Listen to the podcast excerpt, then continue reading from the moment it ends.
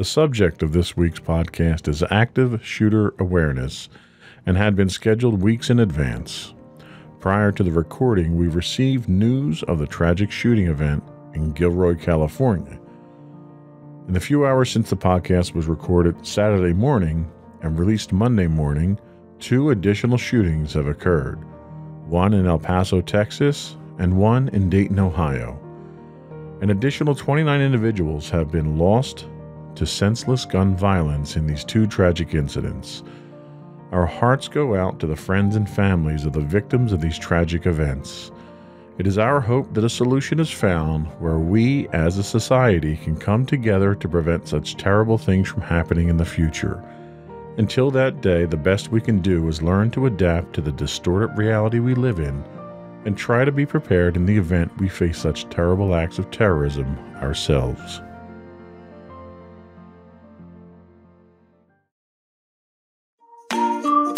Insightful podcasts by informative hosts.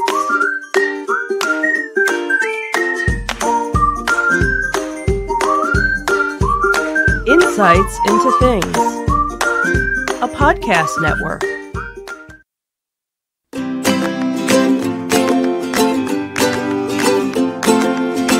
Welcome to Insights into Teens, a podcast series exploring the issues and challenges of today's youth. Your hosts are Joseph and Madison Whalen, a father and daughter team making their way through the challenges of the teenage years.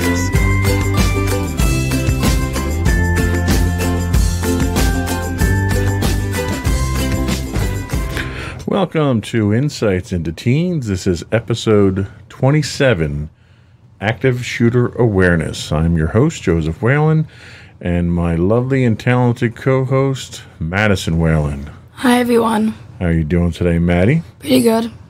So, today we have a rather somber topic that we're going to talk about. Um, this actually was already on the broadcast schedule for several weeks now. I had actually prepped for this some time ago. Um, and it actually was coming up in the schedule this week, uh, but unfortunately, it happened to coincide with an unfortunate event in California at the Gilroy uh, Garlic Festival. There was an active shooter there, uh, which resulted in the deaths of four people, including two kids, uh, and 12 injuries. Um, the really morbid fact that came out of the whole thing, I think, was that three of the people that survived the shooting in Gilroy actually had already survived the mass shooting in the concert shooting in Las Vegas two years ago, um, which, if nothing else, is a um, a testament to how dire the times are now when when not only are shootings occurring as frequently as they are, but when you've got victims that are showing up in multiple shootings. Uh, it's it's tragic. It really is. So, uh, as much as I try to shelter you from these, you know, bad things that happen in the world, the fact of the matter is they do happen, and I think it's very important to be educated to know what to do when these things happen. Um, in the event that, God forbid, it ever happens to you. Um, so I would much rather you be informed which risks exposure to these types of things than to not be informed and be at a greater risk of bodily harm if it happens. So today's topic is going to talk about active shooter awareness. Uh, just as a uh, disclaimer, uh, I am not a security expert. I do not conduct training in active shooter drills or anything like that. The information that's presented here is information that ha- is presented in public forums. Um, they're proven techniques. Uh, they're they're um, it's information that's out there for everyone to use that has been developed by professional security individuals and law enforcement. Um, if you have questions on this topic, or if you have concerns, and I say this for the benefit of our audience, you know, feel free to do the research. Reach out to your local law enforcement. Um, I know some of the schools are doing some of this type of stuff as well. Um, so do not assume that what I pres- what we present here is gospel. There is much more out there that you can learn. So, with that in mind, uh, I'll run down the talking topics real quick. Uh, we're going to talk about what is an active shooter, information about uh, the characteristics of active shooters. Um, we'll talk about good practices for coping with an active shooter situation, how to respond when an active shooter is in your vicinity, and then we'll talk about what happens when law enforcement arrives and things to be aware of when law enforcement arrives. Just general information. Um, worthwhile keeping it at the back of your mind there. Hopefully, you'll never need it. Um, but in the event that it's just like a fire drill, you know, hopefully you'll never need to, to, to know what to do in the event of a fire, but doing fire drills gives you that foreknowledge of what to do in the event that it unfortunately happens. So, ready to get started? I guess. Okay.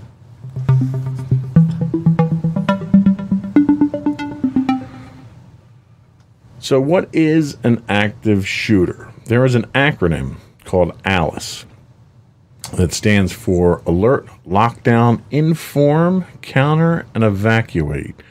Uh, there is a the information that we use today comes from the Alice Institute, and they define an active shooter as an individual actively engaged in killing or attempting to kill people in a populated area. In most cases, active shooters use firearms, and there is no pattern or method to the selection of victims. Now, before we go on, I did want to ask you, Madison, um, does your school address active shooters or lockdowns or anything like that? Well, they've addressed lockdowns to us. They don't do it as often as they do with fire drills, but they do have lockdown drills and um, partial lockdown drills. Um, the partial lockdown drills are basically just where you make sure the door and doors and windows are locked, no one's in the hallway, and we just continue learning. A full lockdown drill was basically included to just go in some corner of the room where no one could see us through the window, and some of our and some of our teachers would have like a baseball bat and stand behind the other side of the door. So if an active shooter were to come into the classroom, they'd be ready to hit them. So your teachers typically do have some type of defensive weapon in the event that something happens. Yep. Now, do you have on-site? Um, they're usually called uh, school resource officers, where you have police officers on premises at your school. Um. Well, I do remember that um they would sometimes call at least one police officer, and they'd make sure all the doors were locked during a full lockdown drill. And they'd knock on the doors, and um, they'd just make sure the doors were locked and that we were doing the drill correctly. Okay. All right. Well, that's good to know. So um, you understand what we're talking about when we say active shooter. Now, now the context in which we're going to talk about this is mostly going to be related to school, even though you know the couple of incidents that we cited here weren't school related. Some of these techniques are still valid. Um, questions about what an active shooter is? Nope. Okay, so you know. All right, let's move on.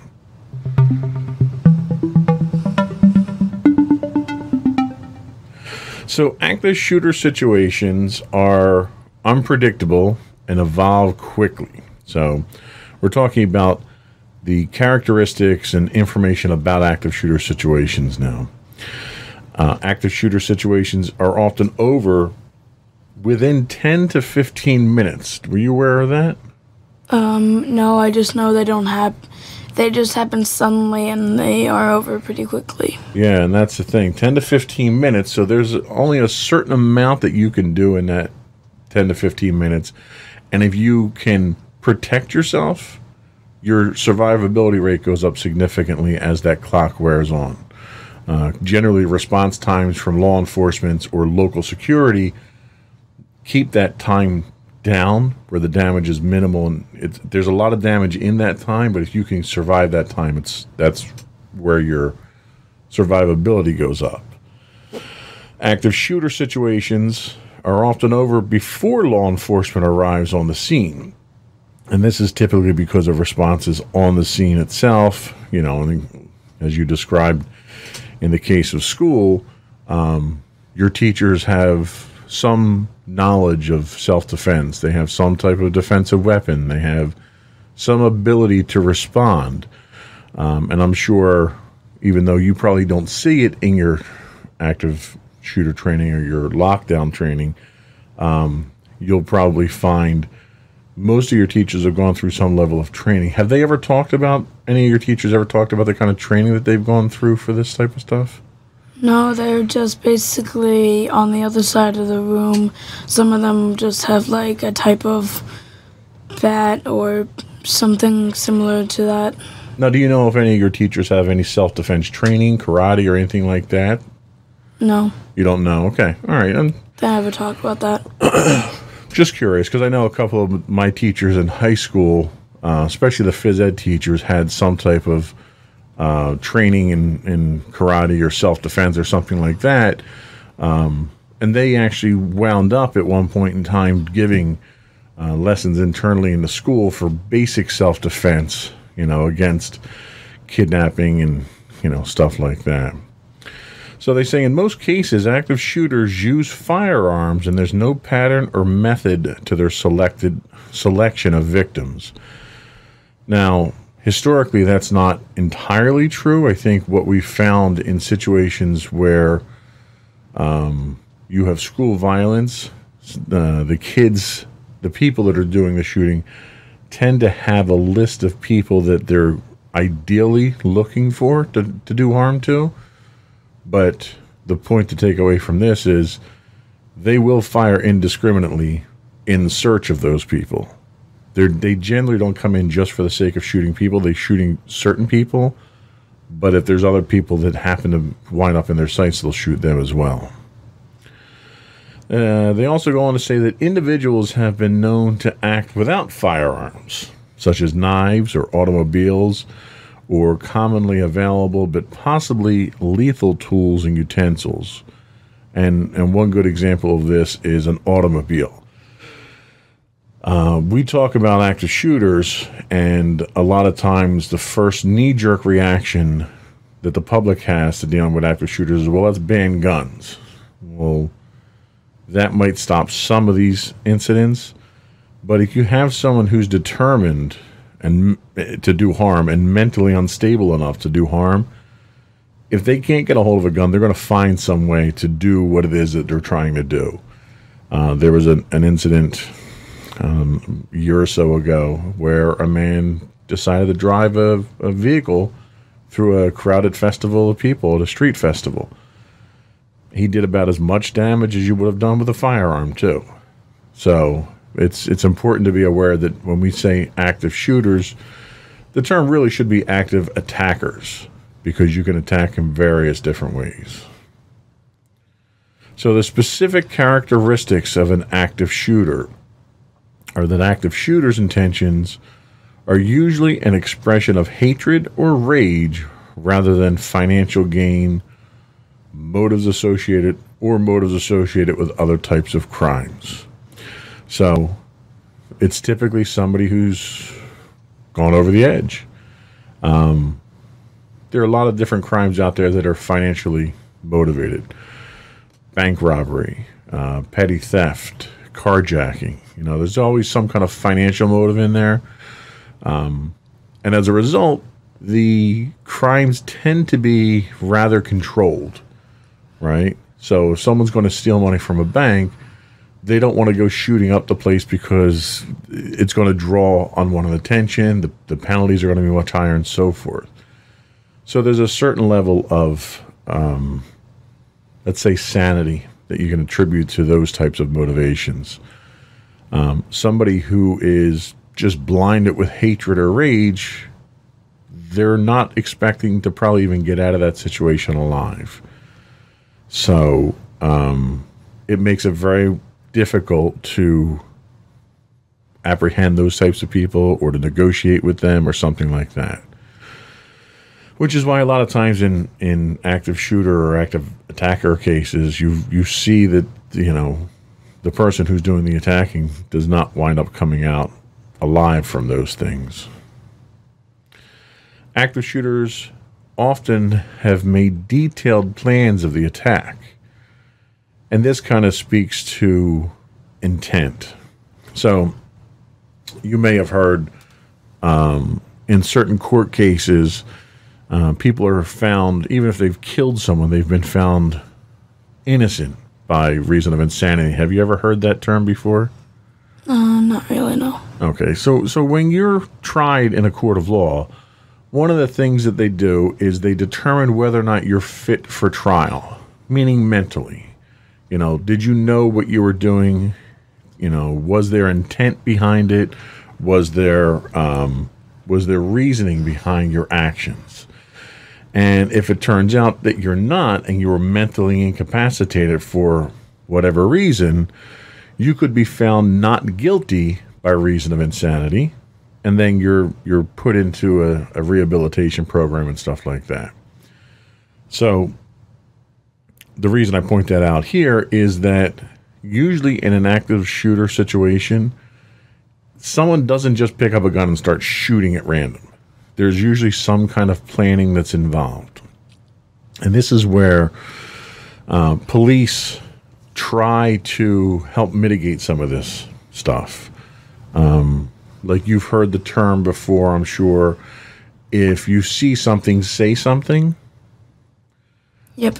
And that is basically designed to try to mitigate some of this. So if you see someone at school, for instance, and they're exhibiting antisocial behaviors, or they're always angry, or they're they stay to themselves and they don't talk to people and they don't want to be bothered with people.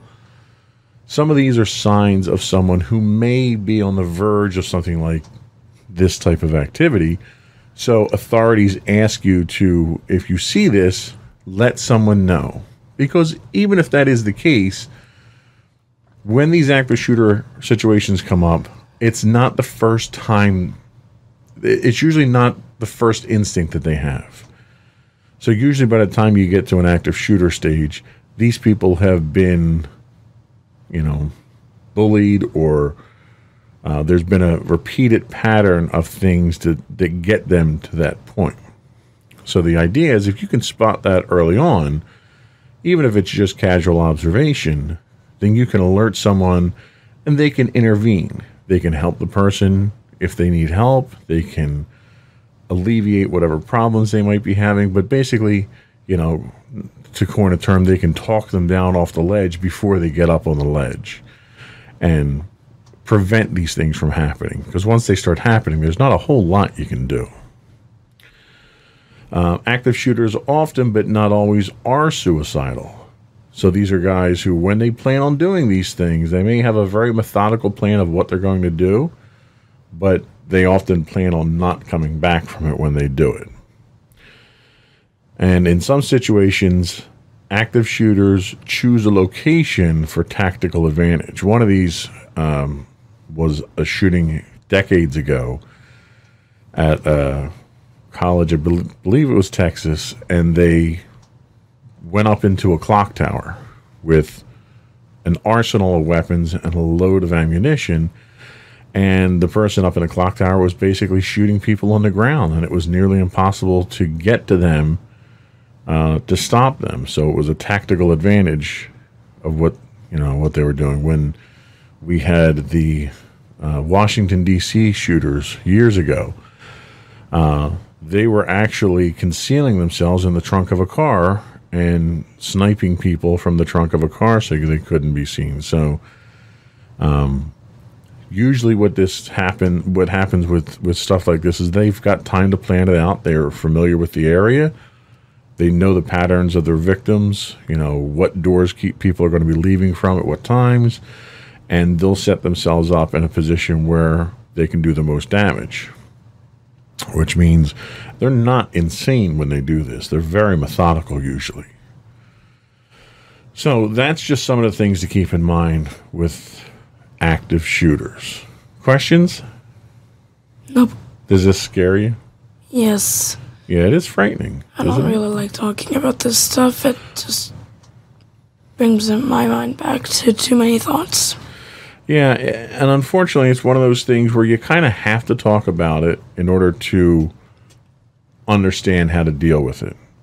Um, hopefully, you'll never have to deal with it, but having had the discussion, and hopefully, at the end of this podcast, you'll at least have some idea of how to protect yourself and defend yourself. Mm-hmm. So, uh, let's move on to good practices for coping with active shooter situations next.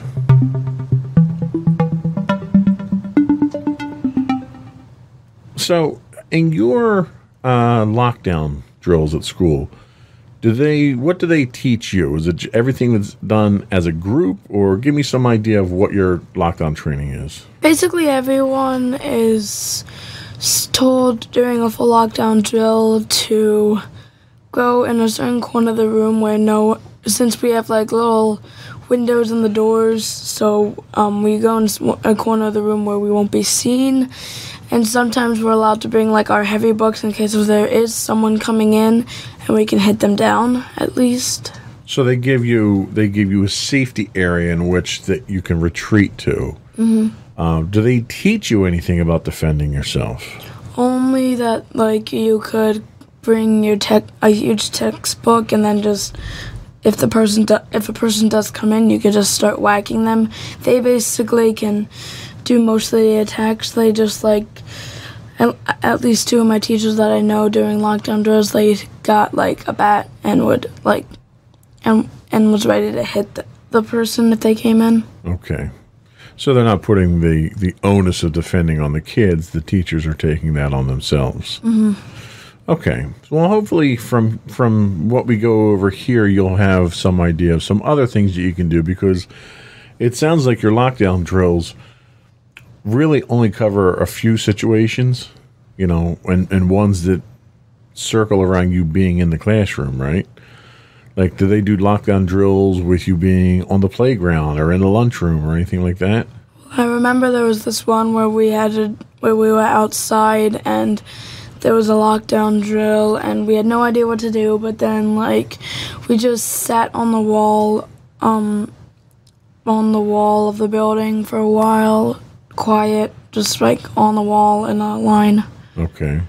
i ac- i honestly haven't had any other time where we actually stayed out um at, during a lockdown drill Okay. Well, this information hopefully will help you both in school and out of school. So, the first thing they say about good practices for coping with an active shooter is be aware of your environment and any possible dangers. So, the first thing to, to think of there is all right, where are your exits? How do you get out of the building? How do you get out of the room you're in? How do you secure those entrances? Okay, so that's another one to keep in mind. Um, so, you know, take note of the two nearest exits in any facility that you visit. And this isn't just school, this is anywhere. You go to a movie theater, you know, even for fire drill purposes, know where the exits are at all times. Know how close you are, estimate how long it would take you to run to those exits. Because in an active shooter situation, there are windows of opportunity, which we'll talk about in a little bit. So if you're in an office, stay there and secure the door. Same thing in a schoolroom. If you're if that door locks or if it can be barricaded or anything, secure the room itself and stay in the room. You'll be safer there. Because again, we're only looking to buy 10 to 15 minutes, right? So, uh, if you're in a hallway, get into a room and secure the door. The last place you want to be in an active shooter situation is a hallway because it's what's called a choke point. You know, you're you're basically in a shooting gallery at that point, so you want to get out of that as quickly as possible. Um, as a last resort, and this is especially for kids, as an absolute last resort, you can attempt to take the active shooter down. And I think this is sort of what your teachers were telling you about with your books. Uh, when the shooter is at close range and you can't flee, so assuming they come in the room, for instance, uh, your chance of survival is much greater if you try to incapacitate the shooter. Um, but only do that as a last resort. The last, you know, you're not trained, you're not armed, you're not prepared to take on an attacker. Unless you have no other choice. Um, and then obviously call 911 when it's safe to do so.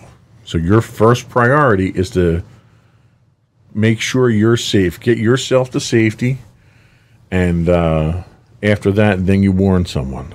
It's not your job to go in there and save anybody or stop the shooter or anything like that. Um, in taking down a shooter, there's a couple of very easy techniques that you can use. Um, there are very vulnerable parts of the human body.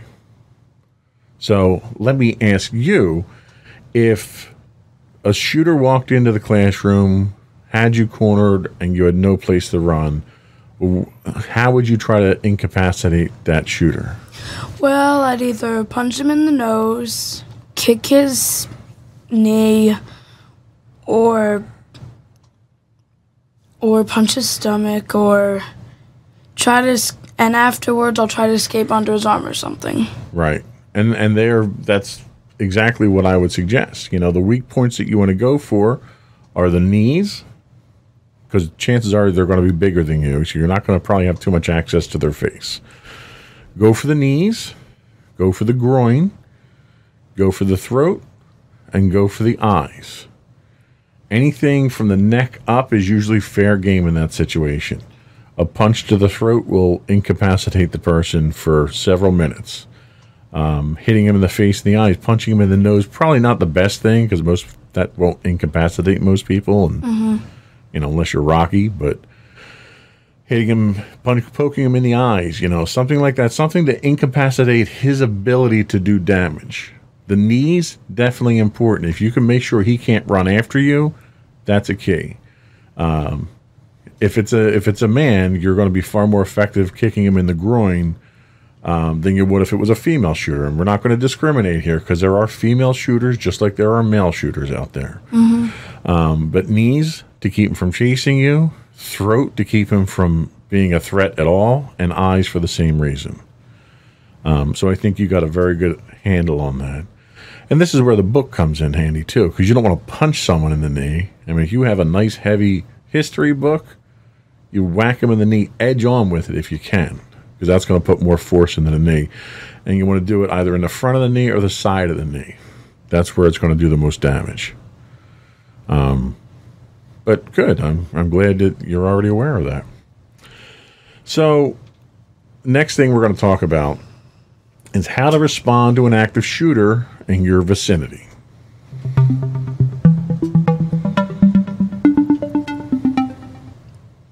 You okay? I know this is kind of, the, of a disturbing topic to have to talk about. Um, if we need to stop and take a breath, you let me know. All right. So there are, let's see, one, two, three important things to do. Okay, and I think we've talked about these already in in at a high level, but we'll talk about them in more detail. So, in the event of an active shooter, the first thing you do is evacuate.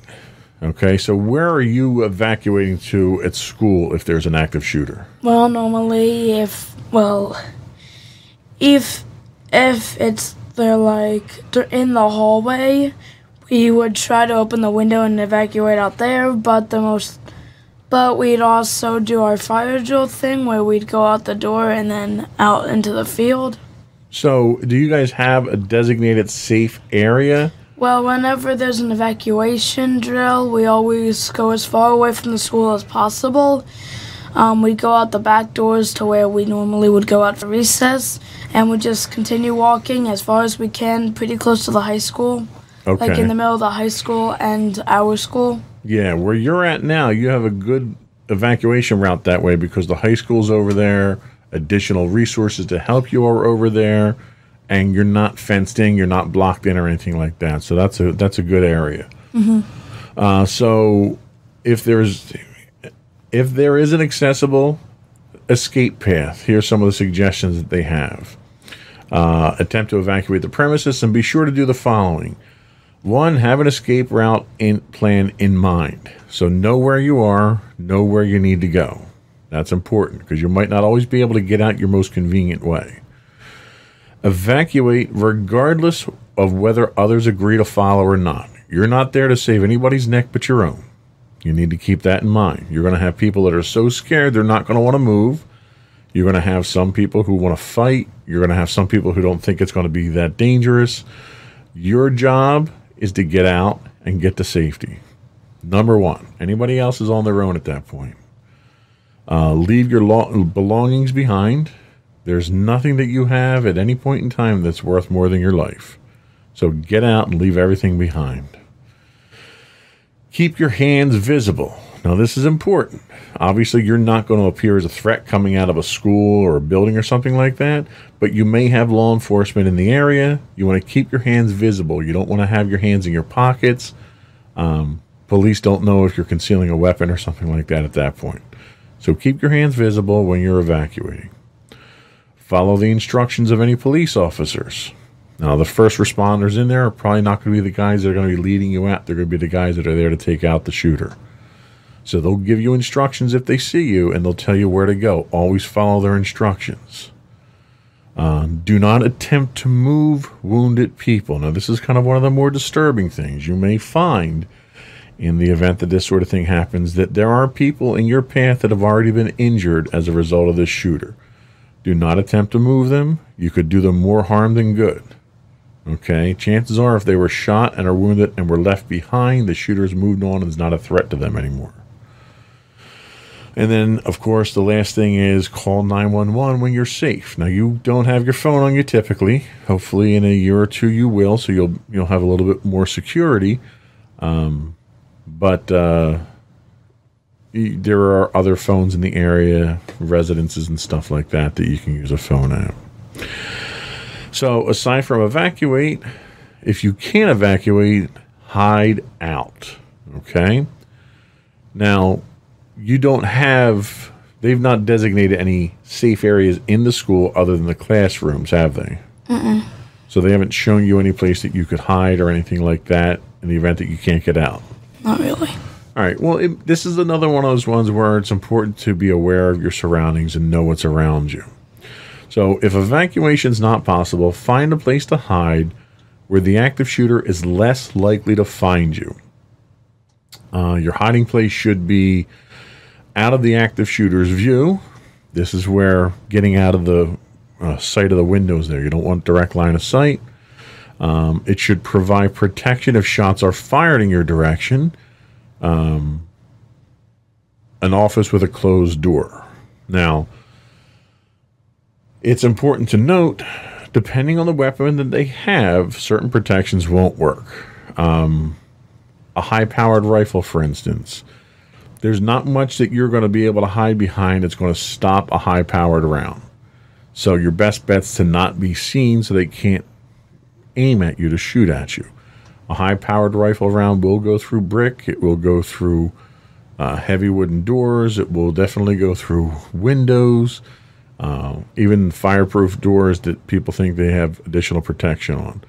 So you want to put as many layers of protection between you and the shooter as possible. And don't let them see you. Um, don't trap yourself or restrict your options of movement. Don't jump in a closet. Don't jump in a locker. You know, you want someplace you have two routes that you can get in and out of if possible, even if that means having to break a window to climb out a window. Uh, don't get into a room that's only got one way in and one way out because, well, that's not going to end well, probably. Mm-hmm. Uh, to prevent an active shooter from entering your place, lock the door, obviously, if it can be locked. Blockade the door with heavy furniture. Now, you may have to get help from someone else to drag a desk or a bookshelf or something in front of the uh, door. But if you can get enough heavy material in front of that door there, you can stop someone from getting in.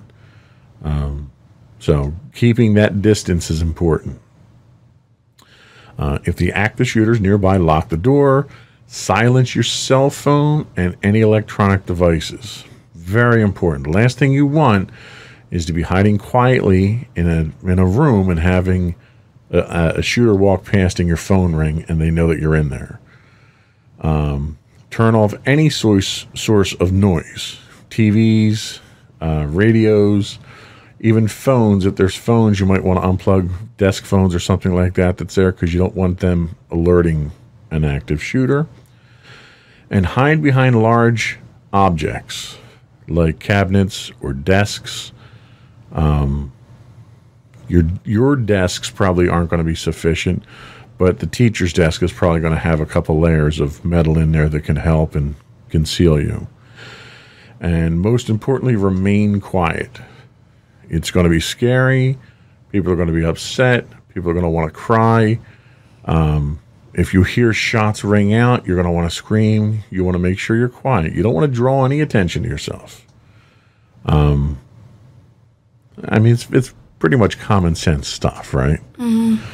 So if the if evacuation and hiding are not possible, remain calm. Now it's easy to write that down and say it. You know, somebody's in your school shooting people. You're not going to remain calm. Yeah. But don't freak out. That's kind of the caveat that I'll say here. Don't freak out. You need to be able to breathe.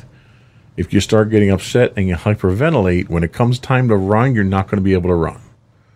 So maintain your breathing, you know, keep an even, steady breath. Uh, try to focus on something other than the situation at hand so that you're not obsessing over it. Dial 911 when possible to alert the police. Um, if you can't speak, and this is important because at some point in time you will have access to a cell phone in school. If you can't speak, leave the line open and allow the dispatcher to listen. They're trained when they know that you're in a situation like that, they're trained not to talk and draw attention, but they can listen and get valuable information from that. They may hear the gunshots, they may know where the shooter is, they may hear other people describing what he looks like. All that information gets fed real time to the police that are on site there. So, just having that microphone open for the dispatcher can be very helpful. And the last set of tips that we have here is to take action against the active shooter. Again, if you have no other choice, as a last resort, and only when your life is in imminent danger, attempt to disrupt or incapacitate the active shooter by acting as aggressively as possible towards him.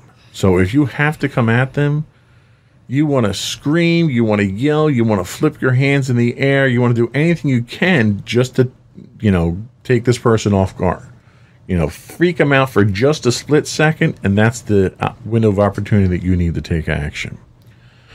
Throwing items and improvised weapons. If you have keys, if you have pencil holders, anything that has some weight, you can throw it at them. The first thing they're going to do when they see something coming at them is they're going to defend their face so throw stuff at the face. If they're defending their face, they can't shoot their weapon at you.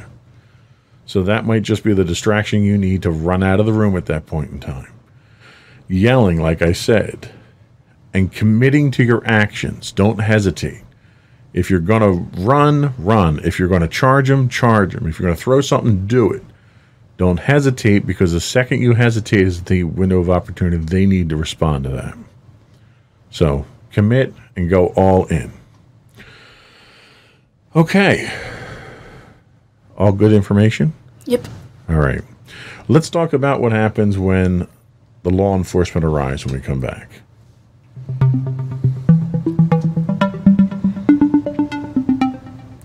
So, law enforcement's purpose is to stop the active shooter as soon as possible.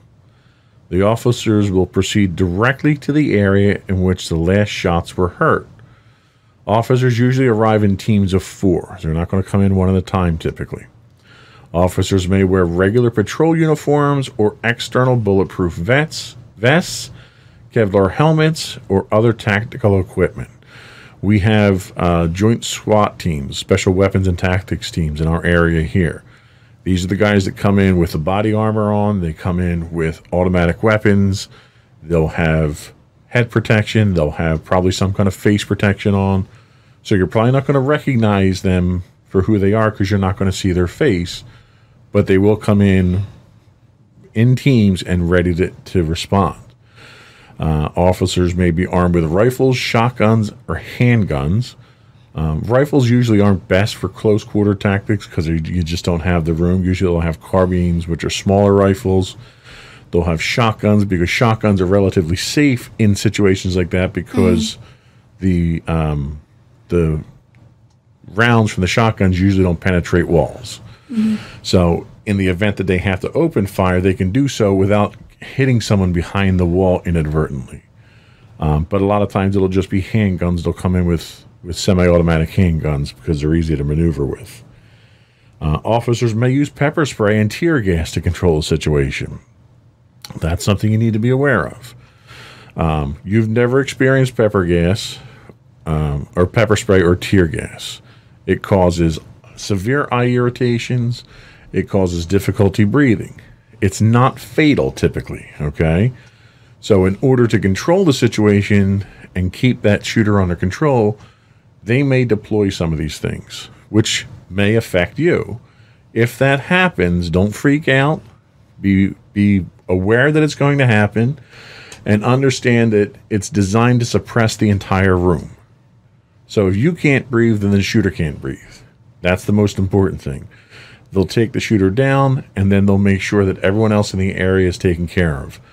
Pepper spray is just a matter of washing it out vigorously with water, and tear gas, same sort of situation. It'll pass over time. It's discomfort, but it's not fatal and it's enough to knock someone else out. Um, officers may shout commands and may push individuals to the ground for their safety. Understand, these guys are there to protect you, but they will do so in a way that probably seems a little rough at times. Um, it's important that you obey any commands that they have, and if they push you to the ground, stay to the ground.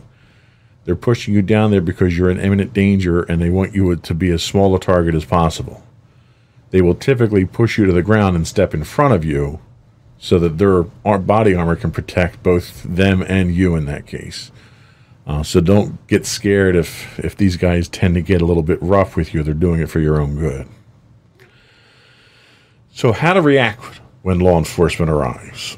So, have you had any kind of training on on how to react when the law enforcement arrives or what to do? No, I just learned just do what do what they tell you to do, and that's pretty much all I really know. They've never done actually done like actual training for that. Okay. All right. Well, that's that's okay. I mean, that's pretty basic to to do what they say. You know, the first thing is remain calm and follow the officer's instructions. You know, they're there to help you, to protect you. Um, don't be asking questions or anything like that at that time. That's not the time to do it. Um, if you have information that is vital, like for instance, if you know how many shooters there are, if you uh, know where the shooter's located, that type of information might be useful to them. Uh, put down any items in your hands. This goes back to when we say keep your hands visible. Um, when the when the police come in, they don't know right off the bat who the bad guys are. You know, you could have one bad guy, you could have many bad guys. You could have bad guys who know the police are there and they're going to try and pretend to be a victim now so they can get out safely. So you want to make sure that you do not pose a threat at all. Drop what you have, keep your hands in sight at all times.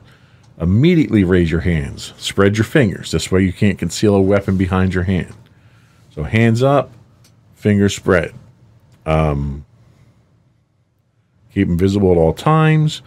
Avoid making quick movements toward officers, such as holding on to them for safety. A lot of people, you know, a lot of kids, when they in, are in a situation like this, they're looking for someone to protect them. They'll see an officer come in, they'll want to give him a hug, they want to get, you know, hold on to him or something like that. Don't do that because you're going to stop him from doing his job. Stay calm, follow their instructions. They'll probably get behind you, they'll show you a path out, they'll direct you to someone else, something along those lines.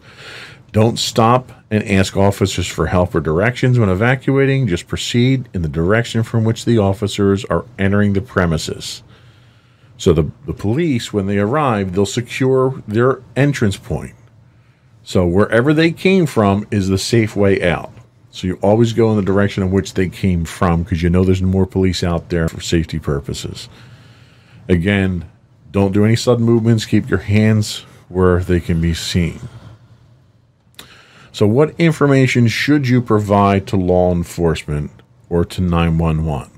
Let me ask you that. What do you think would be most helpful to provide to the police? Well, I think the most important information that you can provide to the police is um, if you know how many other shooters there are, um, if you know um, if anyone else was attacked, and um, if you know where any of them are, or stuff along Yeah, and I think lines. I think you hit the nail right on the head there. You want to tell them where the location of the shooter is, if you know, how many there are, if there's more than one, the a physical description of the shooter. You know, he's about five feet ten inches tall. He's about 120 pounds. He's dressed, you know, in uh, a black jumpsuit, whatever it is. Um, the number of weapons that they have. So if you see the guy and he's holding a weapon and he's got two or three on his back and he's got one on his belt, you want to let the police know that because it gives them an idea of, you know, how quickly this guy can reload. Because one of the things that the police will do is if the guy's shooting, they'll wait for him to stop shooting because he has to reload. Well, knowing that he has another sidearm or another gun on him tells the police they can't just rush right in when he's in the middle of reloading because he can pull another gun out and start shooting. So that's very important information. Um, and the other thing is how many or the number of potential victims at the location. Like we said before, if you see someone who's hurt, don't try and move them, but keep account of how many people you've seen down. Let the police know so the police I have an idea of how many people that they're looking for for immediate medical assistance. Um, and just a final thought on some things to be aware of when law enforcement arrives.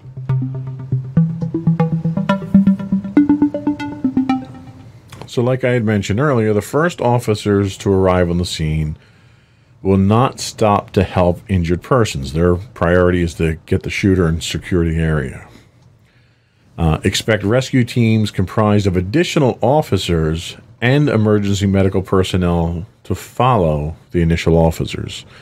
So the first thing that you'll get is you'll get the guys who are coming in with the body armor on, with their weapons drawn.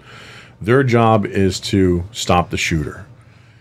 Once they're through and they've secured the area, they'll sweep the rooms as they go down and secure the area.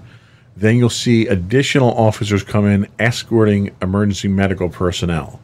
These are the guys who will keep the area secure and let the EMTs do their job helping people and getting people out of there. The rescue teams will treat and remove any injured persons. So they're not they're going to triage them right there, going to try and stop any immediate bleeding, but they're not going to really work on them there. They're going to try and get them out of that area cuz the area may become insecure at some point. They may also call upon able bodied individuals to assist in removing the wounded from the premises. This is probably something you're not going to have to worry about. If anything, they'll probably have teachers or other uh, officers, non critical officers, help with this type of thing. But just be aware you may see some of your teachers going back into the building in the event that they need assistance with this stuff. Once you have reached a safe location or an assembly point, you will likely be held in that area by law enforcement until the situation is under control and all witnesses have been identified and questioned. So, this is important because what's going to happen is they're going to lock down the entire area. We're not just talking about the school, we're talking about probably a four or five block area around it. So, parents aren't going to be able to get in, school buses aren't going to be able to get in no one's going to get in or out of this perimeter until the police are secure, have secured it, and have questioned everyone they need to question. Okay. So even after they bring the shooter out or they've stopped the shooter, expect to be there for quite some time under the protection of the police. Um, don't leave until law enforcement authorities have instructed you to do so. So you may get impatient there waiting around because they may have to talk to a lot of people.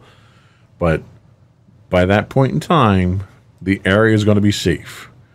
You're going to be safe. Mommy and daddy are going to be freaking out because we can't get to you. Um, and we'll probably be right on the edge of the perimeter itching to get through as soon as the police let us through to get you. But the police will have you protected at that point in time. And you'll probably have your teachers with you at that point, too, um, to try and keep things calm and, and keep you guys informed. So that's what I had. So a lot of this information is serviceable outside of school, but being aware of what to do, you know, hide first. If you can get out, get out. If you can't get out, you're in immediate danger. Do something to incapacitate this guy or freak him out or distract them. You know, you see in the movies all the time, oh, I'm going to throw something over there and he's going to go look over there and I'll go this way. It doesn't always work that way, but sometimes it does, and it's enough of a distraction to get out. Um, but don't do anything stupid. You know, don't don't try to be a hero. Don't try to you know carry somebody out. Worry about yourself. Get yourself to safety. Once you get yourself to safety, then you can provide information and notify the police and everything else. That's the important thing. Hope to God that you'll never need this. Uh, unfortunately, in the world that we live in today, it seems more and more likely that these things are going to continue to happen, though. So that was all I had. Did you have any questions, comments, concerns? Nope. No. All right. So we will. Uh, we will come back. We'll get your final thoughts and uh, shout outs.